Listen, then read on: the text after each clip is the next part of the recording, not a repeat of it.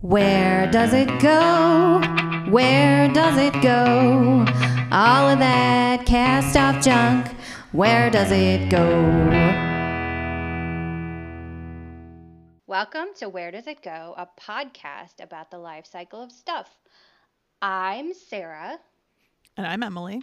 and today I'm going first. I'm going to talk about the Principality of Sealand and micronations. Yes. So, do you know anything about Sealand? Nothing, but you mentioned it the last episode, so I'm Okay. excited to hear about it. Yeah. So this is not to be confused with Sealab 2021, which is a great cartoon. This has nothing to do with that. So our story begins uh, in Britain in World War II. So the Luftwaffe, the um, German Air Force, basically was bombing the crud out of England. And so England was like, well, we need something to defend our sea forts because it's really hard to defend our ports along the coast. So they started building these sea forts. They're like, they almost look like oil platforms. They're basically big concrete cylinders in the ground that are hollow, and on it is a platform with uh, anti aircraft guns. And so there are nine were planned, and only seven were built. And one of them, called Fort Roughs, was built in 1942 and was used until 1956. And although it's interesting to begin with that it was like a little platform with anti aircraft guns seven miles out in the North Sea off the coast of England, its story gets more interesting. So, as you'll recall our pirate radio episode, and if you haven't listened to it, you totally should, because this kind of delves a little bit into it too. So, it was just like the Netherlands, it was pretty hard to get a broadcasting license. The BBC also did not cater to pop and rock music fans, so there were quite a few pirate radio stations, and many were in ships off the North Sea. So you can, uh, if you listen to that episode, you'll remember Radio Veronica and Radio Caroline. They were in the North Sea. So Mhm. there was already a pirate radio station at Roughs Tower when Roy Bates, a veteran of World War II, took it over and he kicked the radio station out. So Roy's an interesting guy. He originally was in a ship. He had Radio Essex. It was his pirate radio station, which is pretty popular. And he was kicked off of Knock John Tower, which is another one of these sea forts, but it was really closer inland to the UK. So he was kicked off of it. So he saw that there were there was also Fort Rough. So he's like, "Hey, you know what? I'm going to go over to Fort Roughs because it's farther out. It's not in the UK territorial waters." And so he went over there originally to start restart his pirate radio station. But what he did instead in 1967, he claimed it as a Principality of Sealand. He claimed it was his own country and that he was the Prince of Sealand and his wife Okay. was the princess. Aw. Yeah. so he he stayed there for a number of years. Uh, the Bates did. He actually lived there on the platform and claimed it as its own country. When he was hauled into court because he fired warning shots at British ships trying to come and say, you can't have this, the court actually ruled that the UK had no jurisdiction there because it was in international waters. so, yeah. So this lends the credence to his claim that it's his own country. So he's Uh-huh. in international waters. He's claimed this platform. He says this is the Principality of Sealand, and you can't do anything about it, and they couldn't. There is a shocking amount of actual piracy in pirate radios. yes, isn't it amazing? I it's unexpectedly on on brand. So this is funny that you mentioned this because do you remember Radio Caroline and how nice they were to Radio Veronica? Yeah. They tried to take over Fort Roughs. Wow. so it's it's there's factionalism in the pirate radio piracy. Yes. So the DJ from Radio Caroline tried to storm Sealand in 1967, but the Bates, who were staying on the Roughs Tower, Fort Roughs, were able to get rid of them by throwing gasoline bombs at them. Oh my god. right? so the towers are interesting as I've described them a little bit, but there is no way for you to get up on them, and that is intentional as a as a fort. Basically, there's no platform, there's nothing to tie your boat to. So, mm-hmm. if you stand up on the top, you can just throw bombs down at at at, sh- at ships. They have nothing to tie their boats to. The right. only way it... you can get onto the deck is either by a swing, like it's a swing on a winch, or by helicopter and roping down. It's pretty amazing. Spy novel stuff here. I know it's funny. So I'm gonna I'm gonna go into the Sealand rebel government now. So yes. this is another attempted coup. This is crazy. So August 1978 is where we are now. So Achenbacher, um, he's a German who is a diamond dealer. He was named the foreign minister of Sealand in 1975 because he was a friend of Roy Bates and he kind of hung out with them. Um, they sent Roy Bates on a bogus trip to Austria to set up with people um, who wanted to make Sealand into a luxury resort. And okay. Bates was kind of like, no, I don't think that's a good thing. So, using a helicopter and guns, Achenbacher uh, sent his attorney, Gernot Putz, and a couple of Dutch people to take over the platform. So now Bates is off on his trip to Austria. Joan, his wife, is in England doing whatever she was doing. So Michael, who's about 20, their son, Prince Michael, if you will, mm-hmm. he's alone on the platform. So Michael tries to um, stop the coup from happening with some guns, but they catch him and put him in the brig on the platform because it used to be a military platform, so there was a brig. And so they keep Michael in the brig for weeks. And so Roy and Joan are trying to do something about the whole coup and rescue their son, but they eventually set Prince Michael free and sent them back to their parents by fishing boat. So eventually, Roy, Michael, his son, and some friends were able to stop the rebellion and take back Sealand by using a borrowed helicopter and guns. So they took back Sealand. How so has they, there not been a movie about this? I know, it's pretty fantastic. So they released all the rebels except for the lawyer Putz, who they put in the brig on Sealand, and they kept him there for weeks and made him clean toilets, basically. and saying he needed to and so the Germ- Germany got involved and they sent a diplomat and they said look you need to release him. He's a German citizen. You need you know you can't keep him in the brig. And they said well we can't release him until he pays his fine for his part in the coup attempt. So eventually and Germany couldn't do anything about it because they were in international waters so they eventually released this guy after he gave the Bates family 75,000 Deutschmarks. Wow. Yeah. yeah, so he had to pay his fines for the coup. you have been teaching us a tremendous amount about maritime law. I know, and it's crazy. Yeah, it is. So, more interesting, strange things have happened on Sealand. So in 1977, there was the case of the bogus passports. So let me start by saying that Sealand, the royal family of Sealand, which is the Bates family, have only ever issued 300 official Sealand passports. only 300. Yeah, only 300. So with that said, in 1977, the Bates got a call from the FBI because the person who killed Gianni Versace, and this is crazy how this is all related. I think his name was Andrew Cunanan. Yes, Andrew Cunanan. I am very interested in this story. There's a great book.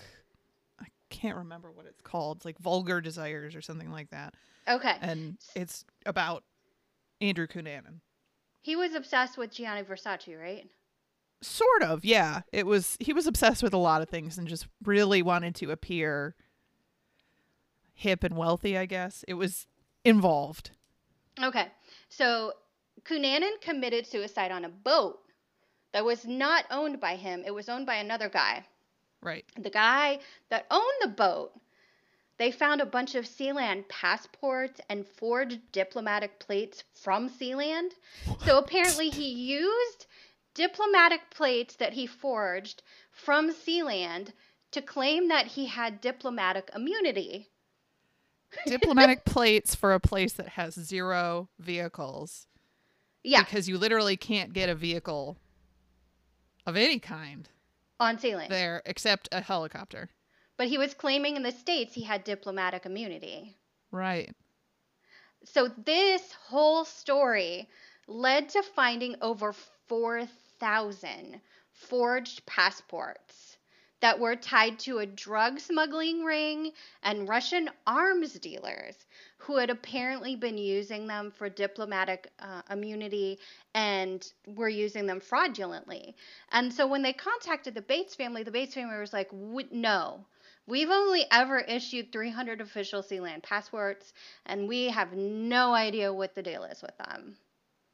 So this this crazy story that started with Gianni Versace ended in like Russian arms dealers and drug smugglers and forged passports and diplomatic plates from Sealand. That's um how is there not a movie about this? I know it's pretty unreal. You and could I do a haven't- whole podcast about Sealand. Yeah, it's pretty interesting. And if you contact the Bates family, so Roy and Joan are now deceased. Michael is still alive. He's in his 60s. And his son James, Prince James, if you will, he I will. yeah, my Prince Michael and Prince James um, are both involved in the Sealand, in in keeping Sealand up. Um, but yeah, you can actually contact them, and if they feel like it, will let you come visit. But they don't often feel like it. I don't blame them. so I'm going to go into more recent history of what's going on with Sealand because Sealand is fascinating. So as of 2000, there was a, I, I followed a Wired article that was talking about an internet startup called HavenCo. I don't know if you're familiar with this at all.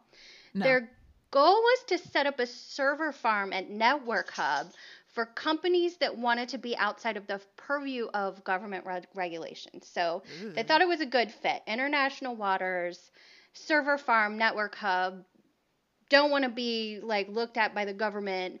And appar- but apparently this idea kind of never got off the ground. It had a lot of they got a lot of money. They got a lot of internet startup cash, internet money, but it Mhm. never went anywhere because running the internet out kind of fell through because you have to actually run a cable line. They rely on satellite out there. Um, it just never got off the ground. They had all these crazy plans, like they wanted to have the server farms in nitrogen only atmospheres and the concrete legs of the uh, structure, but it just never happened. And the Bates family separated ways with these people after like a year or so Mhm. the structure itself is aging. Like there's someone living in it, and the the Bates lived in it pretty frequently.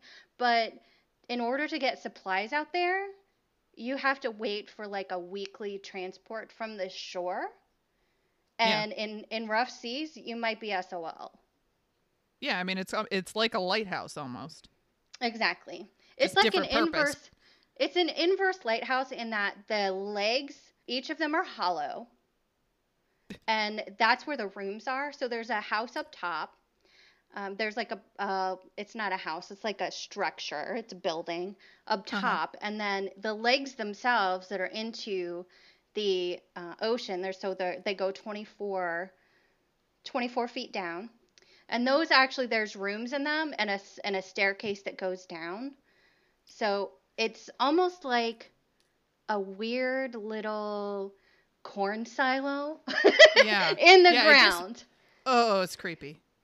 yeah. Ooh. And in the ocean and ooh, I don't I don't care for that one one bit. so there was also a mention that I followed that didn't really seem to come to fruition either. Pirate Bay, because of stricter regulations in Sweden, um, they tried to buy Sealand, but that didn't happen either. Mm-hmm. So where is Sealand now? It's still there. Um, a lot of people credit the fact that the Bates family never really antagonized anyone in the UK or and that's why they're still there and that's why they're kind of allowed to exist.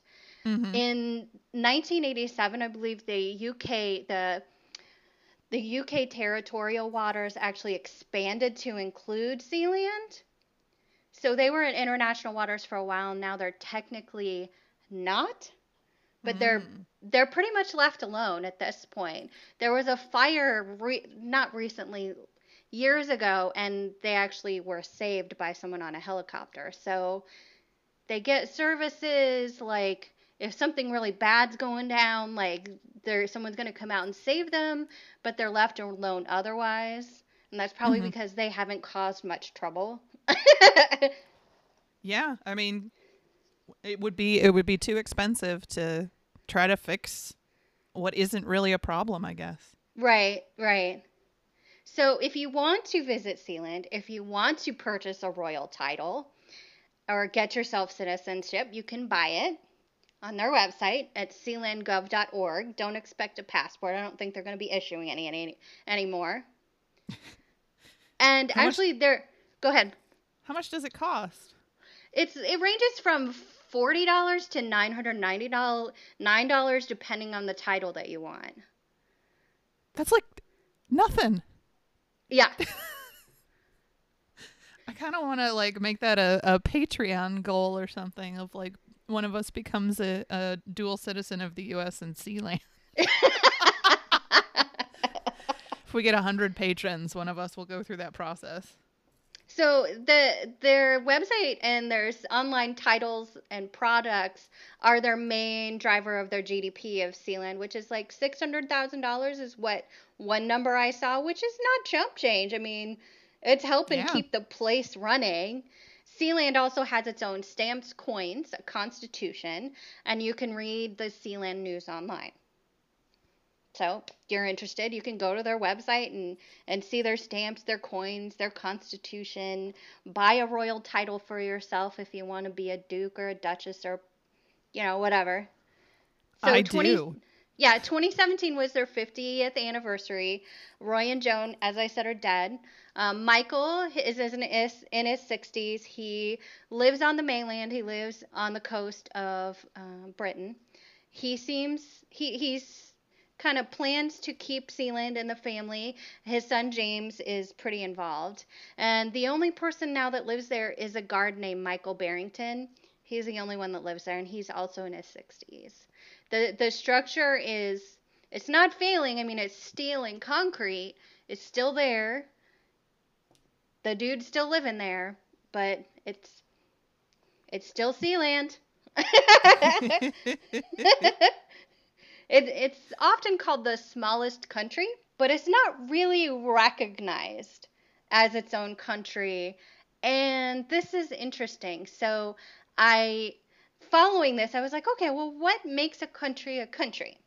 So, I, I followed this line of reasoning to a video that I watched about what is involved in becoming a micronation. So, the video itself was at MicroCon. It was like a micronations conference of people that have micronations. You should totally watch it. They're Oh my gosh. some of these people are hilarious. So there's about what the number is all over the place, but there's about 500 ish micronations at any time. Right on. And so they they go by the Montevideo Convention of Rights and Duties of States to declare themselves um, micronations, to declare themselves independent nations.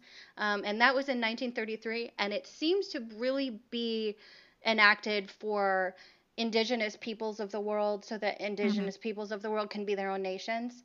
And it de- codifies the declarative theory of state law, statehood as a part of in- international law. So the declarative theory of statehood is that Article 1 states the state, as a person of international law, should possess the following qualifications A, a permanent population, B, a defined territory, C, a government, and D, capacity to enter into relationships with other states. So by this, Sealand is itself a state. It's its own country. It's a Mhm. micronation. So that's what a lot of these micronations go off of is this declarative theory of statehood. Other people are like, no, no, no, no. You cannot be a nation if you are not recognized by other nations. Meh. Yeah. So Sealand claimed that they were recognized by other nations, say Germany, when Mhm. Germany sent a diplomat that were like, you know what? We're a state because Germany came and they realized they couldn't do anything. And the UK had no jurisdiction in the international waters on Sealand. They're Right. like, well, we're a nation. So it's up in the air. But if you want to become your own micronation, remember those two things the declarative and the constitutive theory. Uh, WikiHow has a great article on how to become a micronation. if you're interested. oh, thank you, WikiHow. Thank you. and as I mentioned, there's if, if you want to go down a rabbit hole of micronations, by God, do it because it is so fascinating. People are so strange and interesting. I love them. I've already mentioned Sealand. There's Driftwood Castle um, called Ladonia. So Lars Vilks built all these weird driftwood castles out on an island off the coast of, I'm going to say the Netherlands. I might be wrong. They're really fascinating. And the Netherlands were like, no, you can't build those here. And he's like, yes, I can. This is an island. This is in ter- international waters. He's claimed himself as a micronation of basically castles built out of driftwood. Then there's Molossia, which is another famous one that is located in Nevada, and he's truly a fascinating person, the dicta- dictator of Molossia. He's got a whole story and everything. So, yeah, check him out. There's 500 ish, and it seems like they pop up all the time. That's Yes. fabulous. Yeah, and so I love it. this led me into seasteading, and apparently it was Sealand has inspired seasteading, which is basically the practice. If you've ever seen the movie Waterworld Yeah. with Kevin Costner and he's got gills and all that stuff, yeah. so seasteading is taking that idea and promoting the creation of floating cities as a solution to pressing problems like sea levels, overpopulation, governance by poor governance by bad countries that are hard to live in, etc. And that was started by Patri Friedman, and the major investor is Peter Thiel. So their website is fascinating. They talk about all these cool ways they want to live out on the ocean. I think that's great. Go for it. The ocean is terrifying to me. There's no way I would want to live out on the ocean unless I knew like I was not going to be killed by the waves Yeah. and, and the wind and that I would be able to get to the hospital quickly enough. But you know what? You do you. yeah. And so that is all. Sealand, micronations, and seasteading. Check them out. It's a good time. oh my gosh, that's amazing. That's so cool. yeah. Sea, I don't uh, I don't want to do it, but I want to learn more about it. yeah, it's really and there's actually a book um uh, one of the major articles that I really enjoyed because the information was everywhere about Sealand. It was like information changed from one uh, article to the other. So I have like 15 articles I went back and forth between. And one of the articles was written by a guy, um, the journalist, and he actually wrote a book called Outlaw Ocean, which I totally intend to read. That's a, such a good title. Yeah, definitely. Oh man, Outlaw Ocean. We should have a book club. Yeah, totally. That would be fun. I tried to put books on our website, but I kind of fell off. But I'll put Outlaw Ocean on there now. Just like books that you can read, and it has affiliate links on it for our Amazon in case you want to give some change back to us for your purchases. It's on our website. Where does a podcast.com? Thank you. so, what are you talking about, Emily? A totally different topic. Uh, Great. I am talking about nuclear satellites and where did they go? Ooh, I almost talked about nuclear sub, sub submarines. Really? That's so Yeah. funny.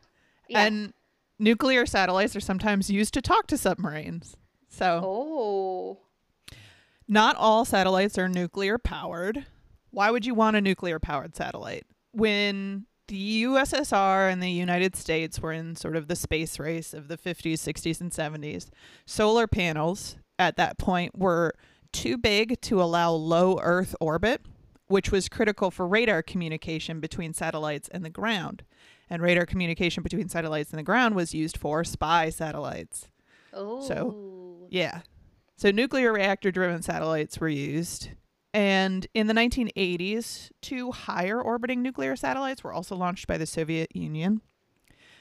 Now, there are also nuclear powered probes, there are nuclear powered space rovers. And I'm not going to get into those because I'd like to do a separate episode about where space probes and space rovers go. This is Yeah. specifically satellites floating around the earth, not floating per se, but orbiting around the earth and either in low earth orbit or high earth orbit. Nuclear power was often used in space Oh, I just said that.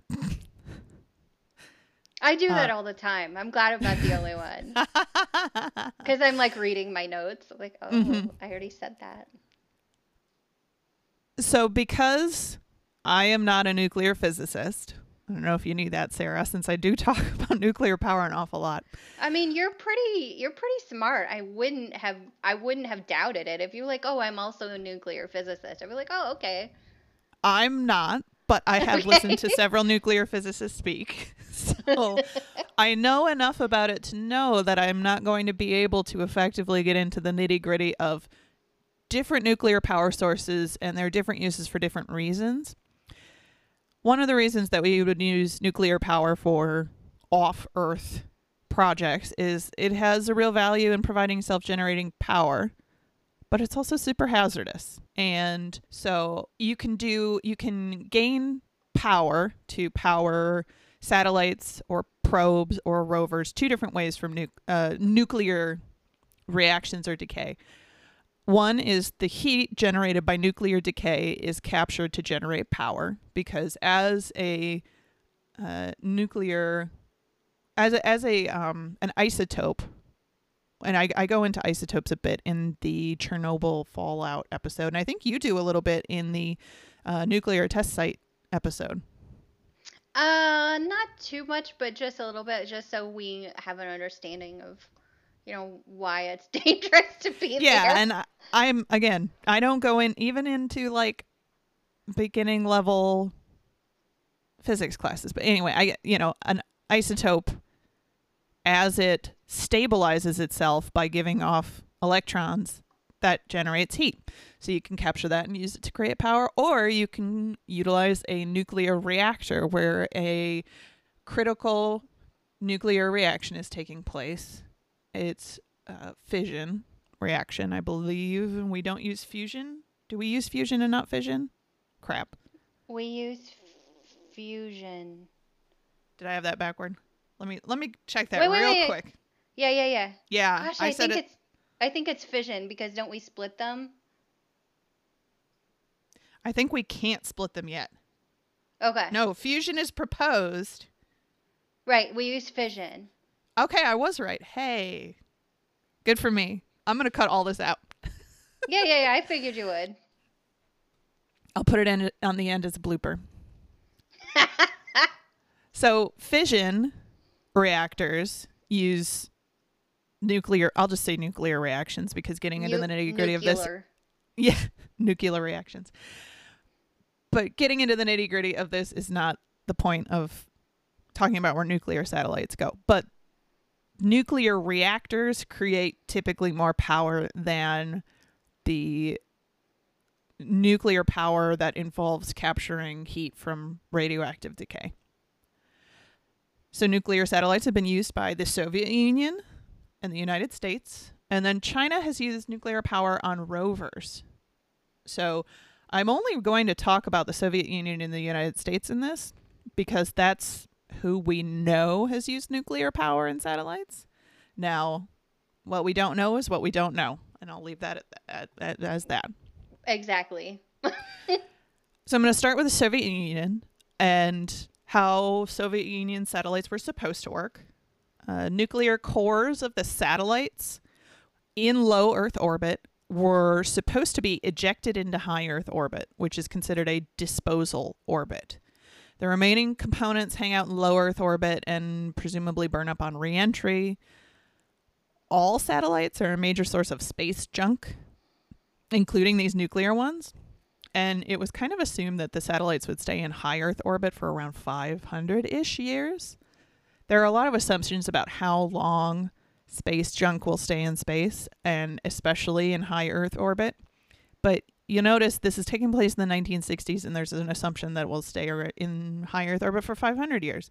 The United States assumed that it would be 4,000 years. Uh, neither of us are going to be around anywhere, anywhere between 100 years after these launch and 500 years. So you can just say what you want, and who's going to get you in trouble for it if you're dead by the time it crashes back into Earth, right?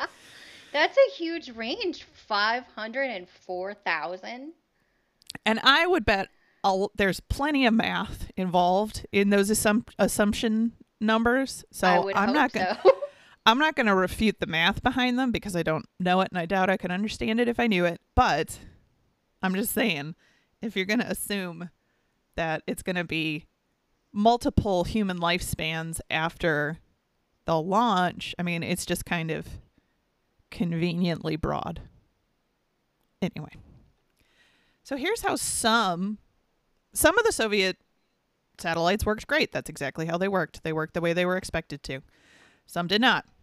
So, let's go into the ones that didn't quite do what they were supposed to. In 1972, a reactor fell into the Pacific Ocean north of Japan just after launch.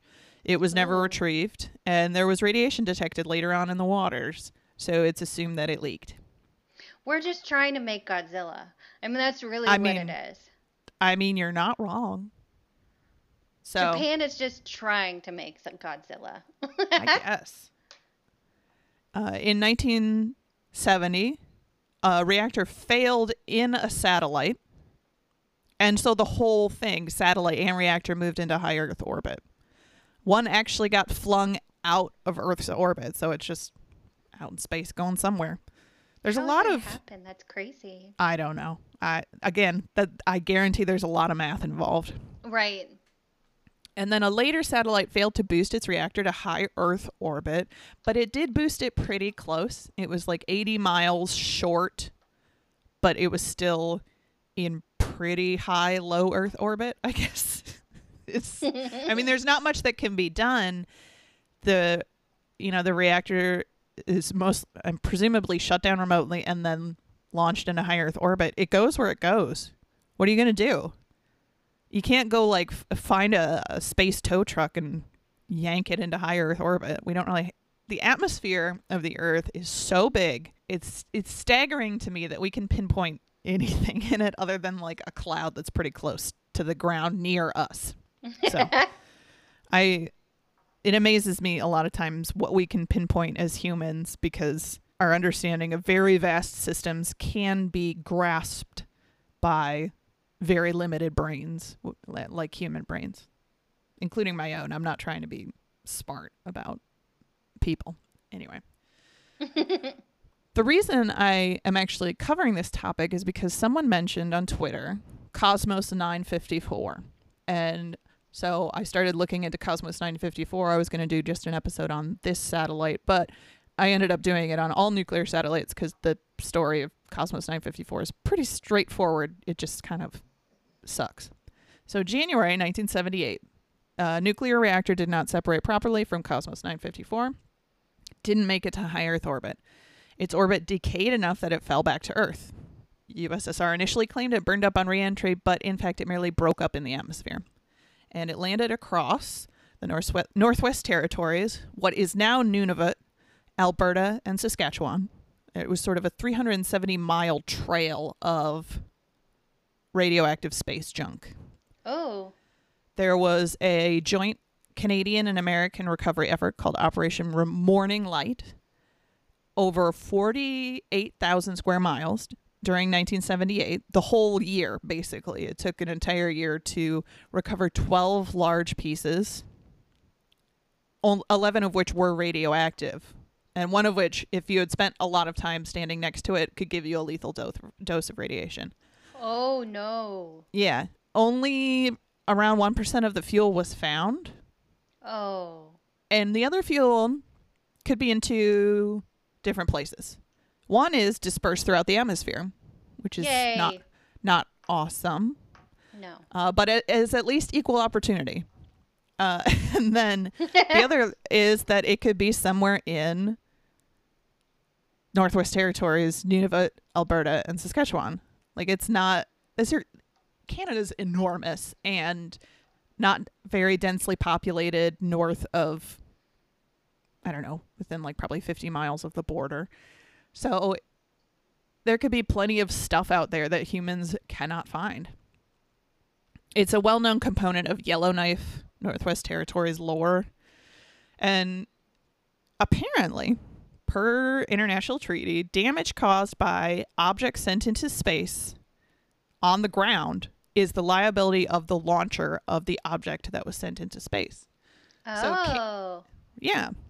Canada billed the USSR 6 million for 6 million dollars for the uh the damage and the recovery efforts and all that.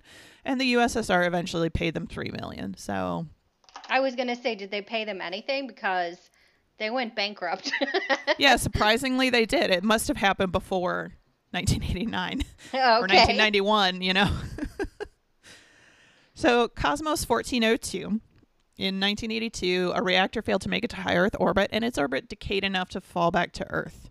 It eventually fell into the Atlantic in 1983, and it is so it's assumed that the reactor burned up upon reentry fully. And this is sort of an accepted versus, you know, Cosmos 954. And that the radioactivity was dispersed throughout the atmosphere. Uh, whether or not that's safe, I think this is another what are you going to do about it? Uh, so, uranium was detected in, in rain at Fayetteville, Arkansas for months after the incident. And it's assumed that at least 44 kilos, which is almost 100 pounds of uranium dispersed through the stratosphere after the incident. Oh dear. This incident specifically eventually resulted in the cessation of nuclear reactor power satellites uh, for the USSR because the issues were ongoing. And then yeah, let's get think. into yeah, that was Well, a uh, scope of wisdom there. right, and we'll get into the U.S.'s infinite wisdom next.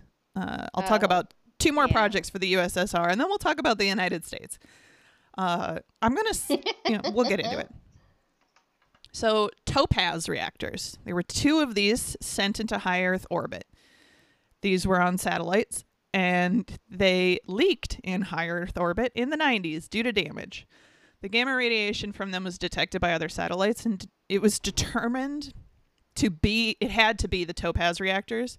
It couldn't be gamma radiation from the Earth because of the amount there was, and it couldn't be from outer space. It, you know, it was determined it had to be these two reactors.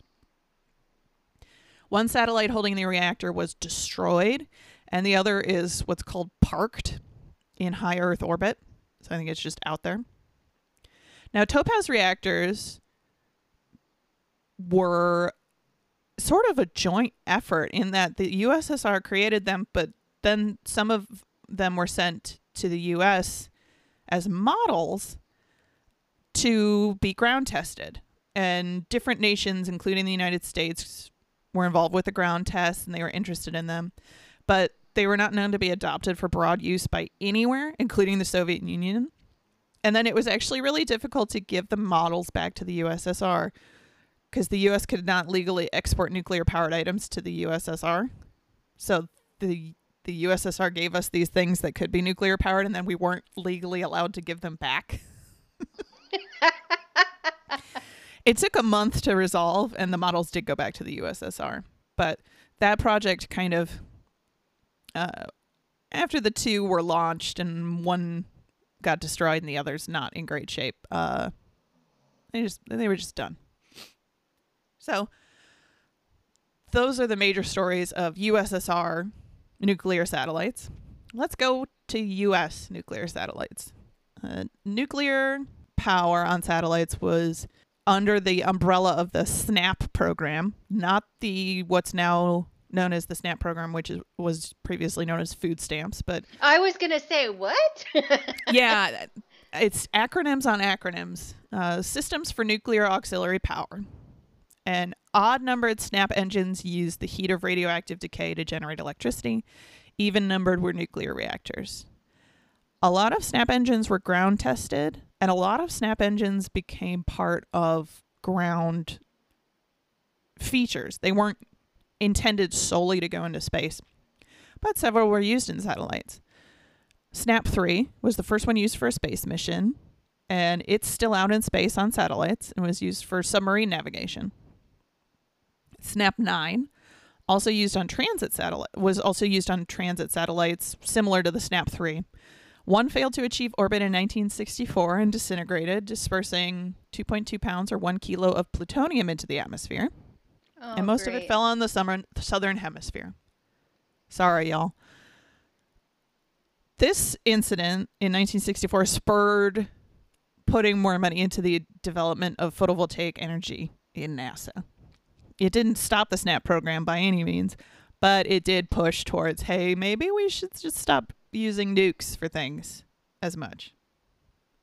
Maybe we shouldn't nuke like the southern hemisphere. I don't know. Gosh. So, yeah, Snap 19 was used on the Nimbus B satellite, which was a robotic satellite for weather data. The first Nimbus satellite rocket failed, and the fuel fell into the Santa Barbara Channel. And then they do- dove 300 feet underground or under underwater, underground. they dove 300 feet underwater and recovered the fuel. oh, well, that's which was- good. They recovered it. Yep. And then they reused it for the Nimbus 3 satellite. And it's assumed that it will be in space for 4,000 years.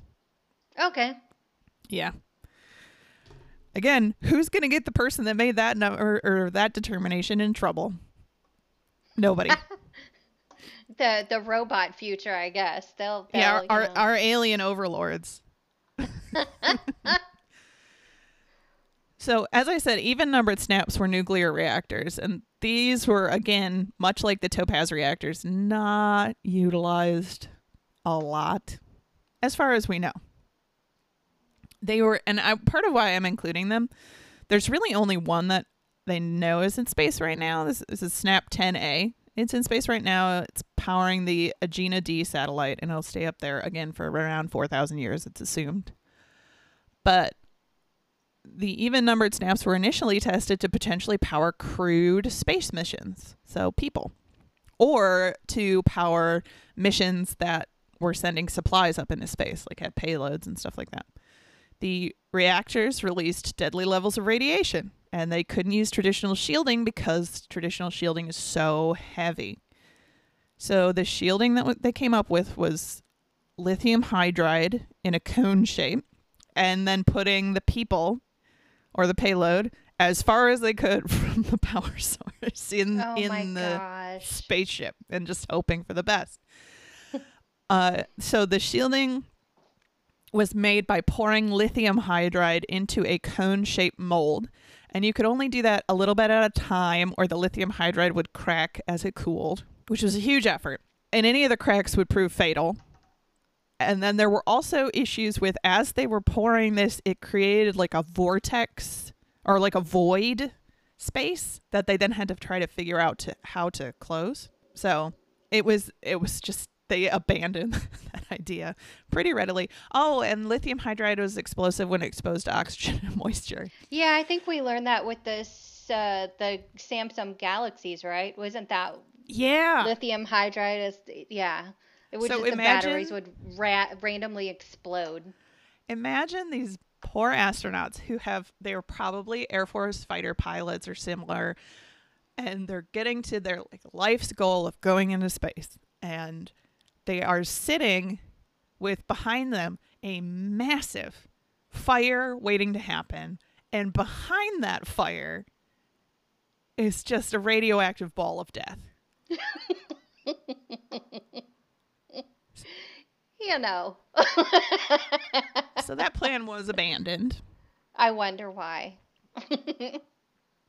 And that's where nuclear satellites go. So some of them are discontinued in use, some of them are tried out, and some of them dump nuclear waste all over Canada or into the atmosphere all over all of us. Holy cow. I like Radioactive Ball of Death. I think that should be a song in one of my albums. Like yeah, Radioactive Ball of Death. it's all yours. it will be accompanied on the ukulele. I love songs like that where the music is really cheerful and the subject is really not. Well, that, you know, that's pretty much my personality. So. Have you ever heard the song Pentagram by the band Cake? Uh, no. I'll send it to you. It's this really peppy country western type feel, and then it's singing about uh, the downstairs neighbors of this guy in an apart, uh, presumably an apartment building, who are doing all sorts of pagan rituals and using the, like, the ashes of dead babies and things like that. So Oh. it's a great song. I really love that song. Listen to it. That's funny. Go to our website, where does it podcast.com. Emily's in the process of setting up a Patreon, so keep on the lookout for that. And you can fi- always find us on Twitter at where does it pod one, Instagram at where does it podcast, and email at where does it podcast at gmail.com.